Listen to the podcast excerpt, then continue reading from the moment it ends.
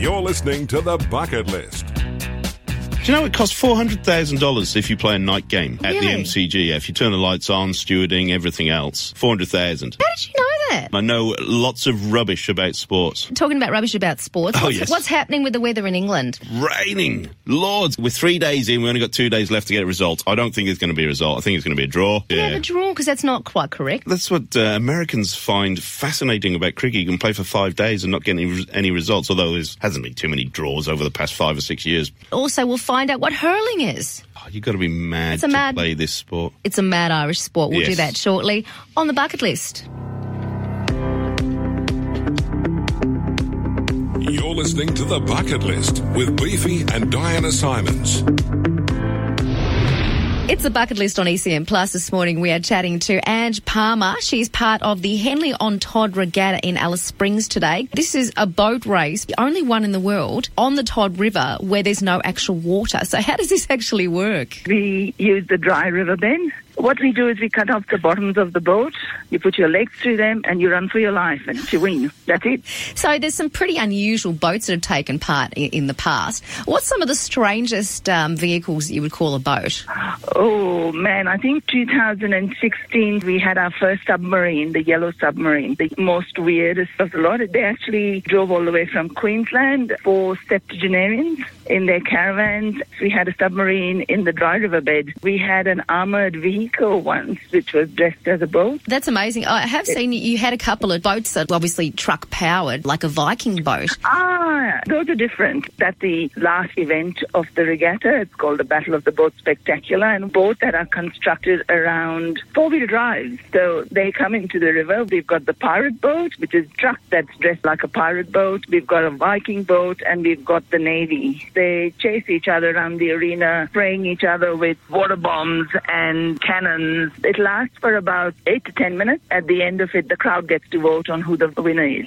Good luck with that. That is Ange Palmer from the Henley on Todd Regatta in Alice Springs today on the bucket list.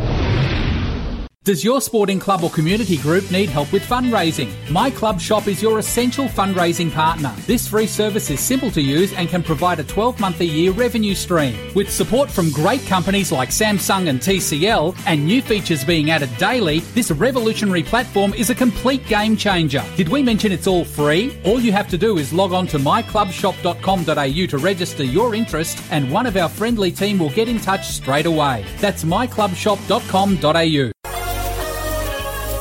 This is The Bucket List with Beefy and Diana Simons. And this morning we are chatting to Emily Mannix from the Vixens, who's on her way to training this morning. Good morning to you, Emily. I am. Thank you for having me, guys. Currently third on the ladder, two games to go before the semi-finals. yeah, excited to head into the game tomorrow. If you guys get home final, you're not let, you won't be able to play it at your home stadium because there is a gaming convention on. I don't even know what that is, but um, but we will have the home crowd. The growth of netball in terms of spectator sport has been quite phenomenal since the uh, the professional leagues brought in. What have you noticed is kind of the main changes? I know you're quite young still. You're playing in front of sellout arenas as well, which is quite phenomenal. I'm actually mid twenties now, so not that young. I'm, you're a lot um, younger than me, Emily. Don't worry about that. I'm a seasoned vixen now. I've been around for five years, so I feel like I'm a veteran. Um, but yeah, look, the league has come so far. I think, it, and it is the best netball competition in the world. We do have a lot of internationals come over to play, and then, and there's a bit of a talk around if there's too many international players, and that's sort of a, a different topic. But make the league really strong. You look at the you know the top three teams; it's all really close, and that's what spectators and fans and people watching the game want to see. What amazes me, I've been to a few uh, Suncorp games over the past couple of seasons. The warm ups that you girls do before the matches just blows me away. I'd be absolutely stuffed.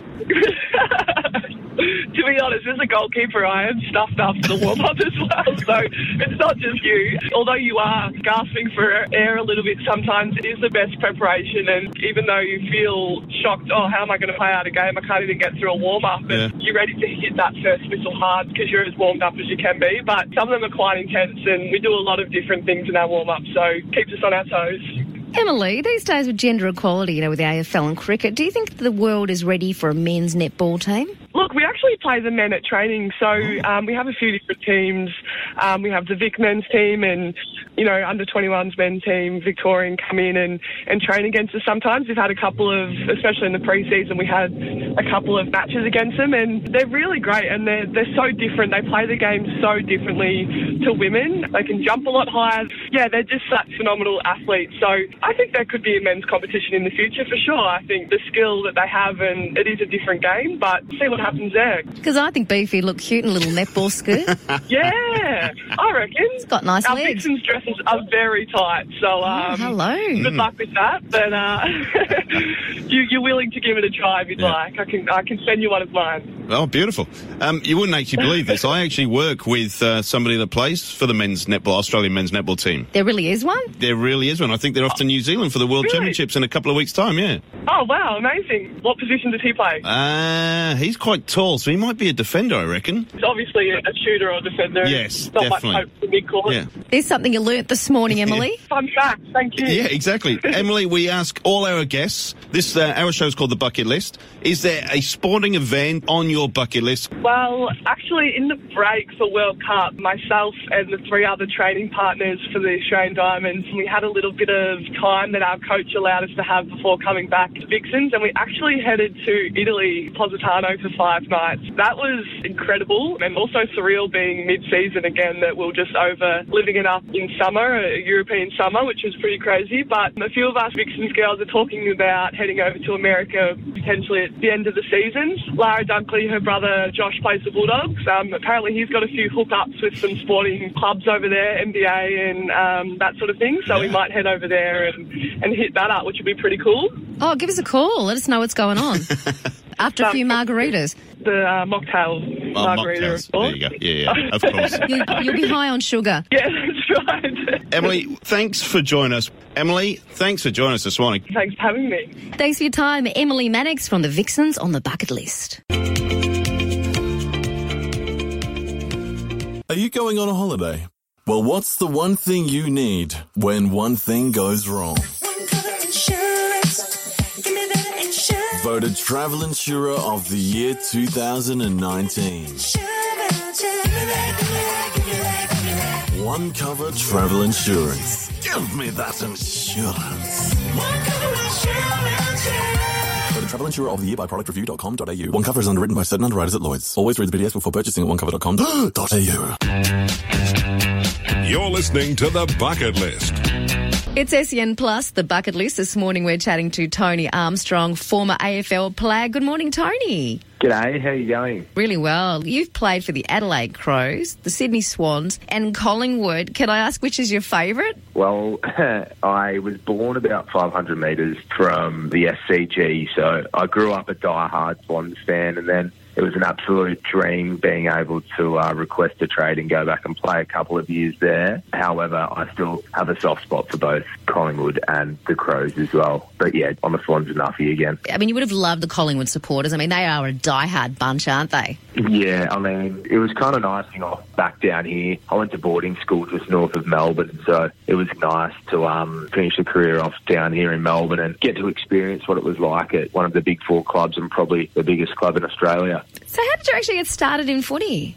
So I wanted to play rugby league growing up. I grew up a Manly Sea Eagles fan. The whole family's from the Northern Beaches, but Mum wouldn't let me play rugby league because I was a little bit too slender. So she knocked me in the path of AFL, and that was what got me into it, and it really piqued my interest. I guess from there, kind of just got better and better at it, and you tend to enjoy sports when you're good at them. So I just kind of stayed on that path. Plus, if you'd been playing uh, rugby league, your face wouldn't be as pretty. Well, well, they're your words. I'm not going to disagree. I'm just going to say it's not broken because it would have been pretty busted up had I played as a halfback in uh, rugby league, that's for sure. So if uh, you hadn't become a footballer, what do you think you would have done? Oh, geez, that's a really good question. I've always had an interest in, in creative writing. I don't really know where that would have got me from a career point of view. Maybe maybe writing as a journalist. I think I, I saw something romantic in that. But as I get a little bit older and realise how tough some of the journos have got it, that might not have been the best career path. I actually was wondering because you said you grew up near, near the beaches, whether you were maybe into surfing.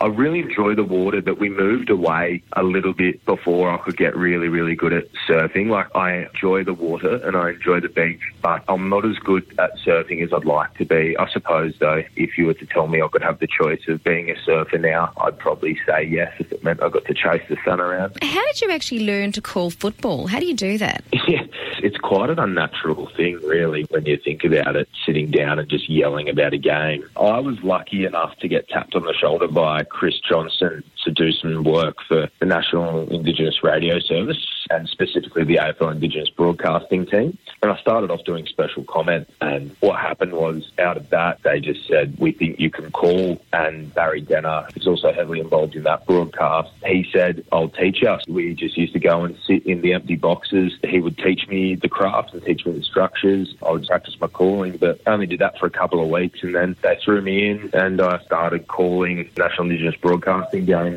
I've just been interrogating Baz every week about how I can get better and just trying to listen to his feedback. It's a really weird one. I don't reckon anyone actually grows up thinking about being a caller. It, you kind hmm. of, it's fully one of those things that you get kind of pulled into and then you've got to work at. Is it actually fun?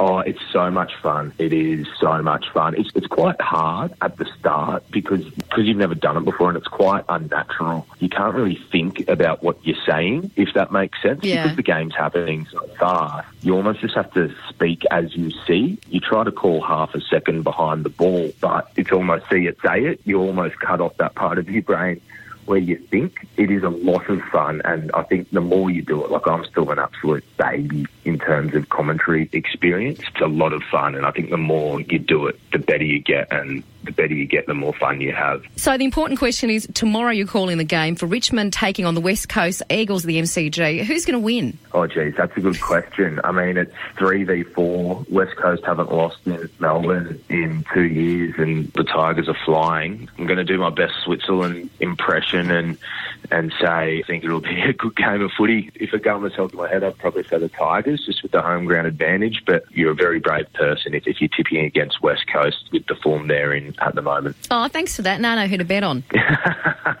do it responsibly if you do it, though. I'm just kidding. I've got to ask you, uh, Tony, this show is called The Bucket List. What is on your bucket Yep. list? There are probably two things that I'd really love to go to. I'd love to go to see a Super Bowl. American football is such a great sport, and the way they do it's incredible.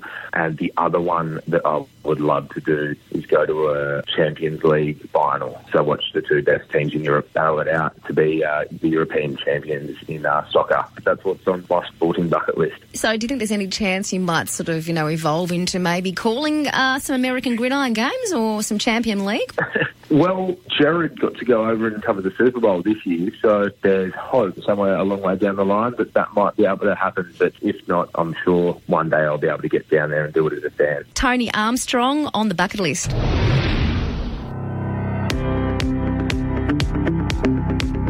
You're listening to The Bucket List with Beefy and Diana Simons.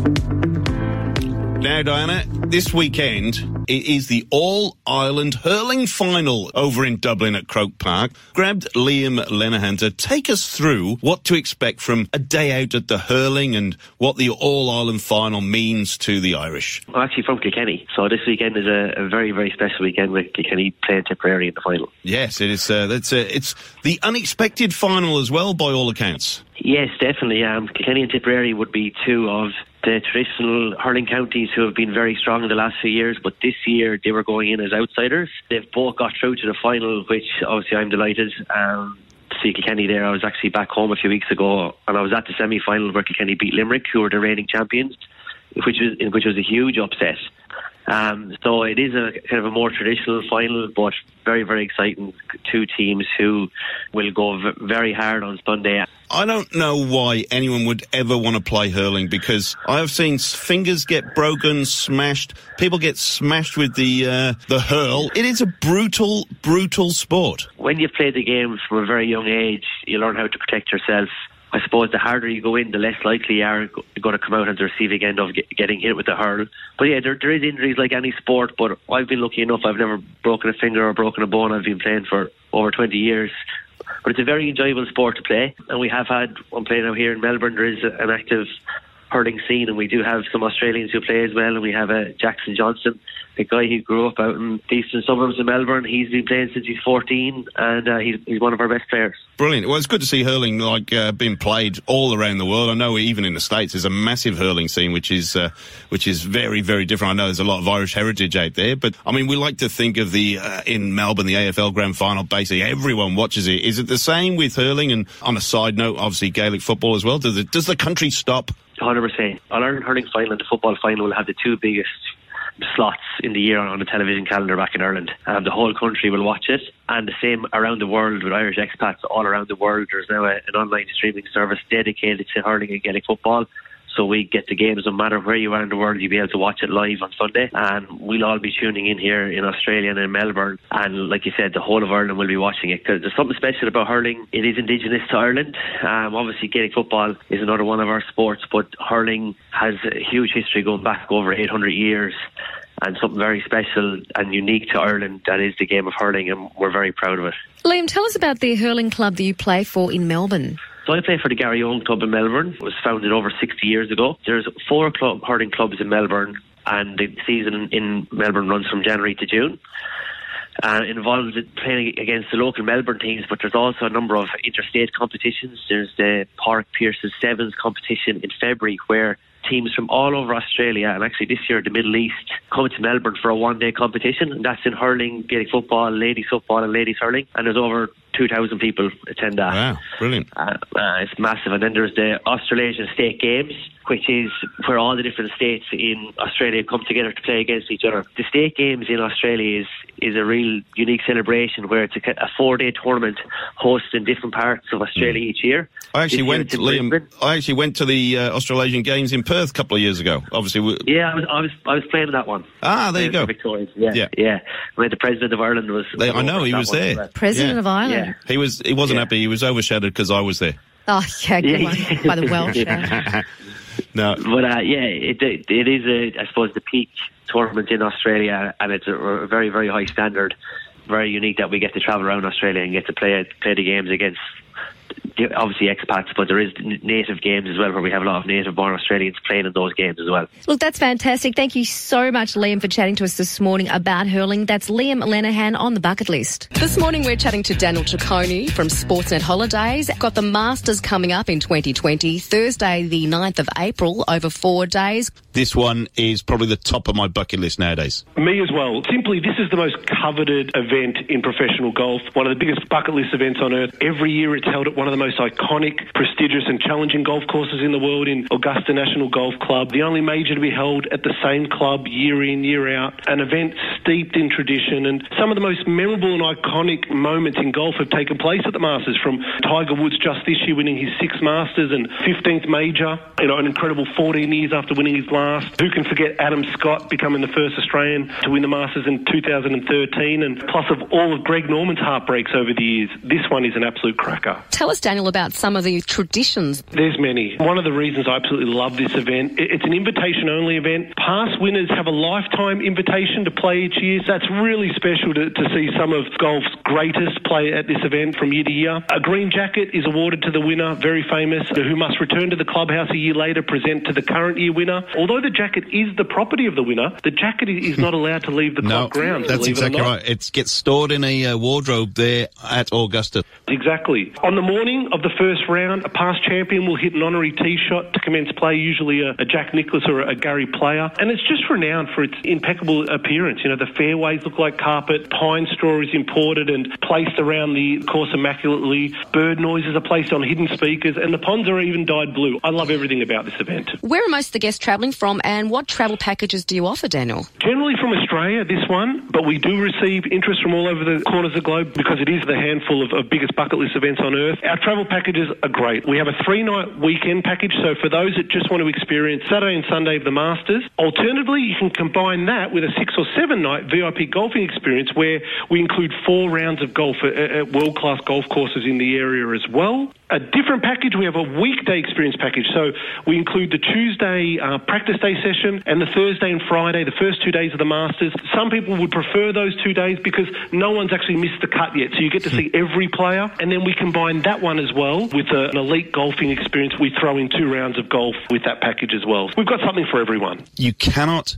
buy a ticket for the US Masters. They are not on the open market. You have to go through official travel agencies like Sportsnet Holidays. You must only have a limited number of packages you can sell because you can't buy these tickets. Spot on. These tickets don't go on a Ticketmaster or a Ticketek. They are very difficult to get. You have to buy them as, part of a package. We have access to them. I've heard some horror stories regarding this event as well. So working with someone who has official access and official tickets and official packages is definitely the way to go. On top, obviously, the, the tickets, we do include some special experiences as well. A hospitality house, only 200 metres from Augusta National. So everyone who books a package with us will have access to this house. We provide some welcome drinks. There's private catering throughout by leading Australian chef Matthew Butcher. We have a welcome event on Wednesday and Saturday evenings. Plus, we have some guest speakers as well. On the Sunday, post the Green Jacket presentation, we have an event at the house as well to celebrate the winner. For those who book one of our golfing experience packages, we include world class golf courses from Palmetto Golf Club to the Reserve VIP to River Club. Lots of special experiences over and above the Masters itself. There's so many reasons why you'd book through Sportsnet Holidays. Well, I've told you, you can't get tickets for love nor money. They're not on the open market. You can't get hotels sold out months and years in advance. The US Masters is just exclusive. If you want a package to get to the US Masters Golf Tournament, what are we going to do? you need to contact Sportsnet Holidays, sportsnetholidays.com. Or give them a bell, 1300 888 858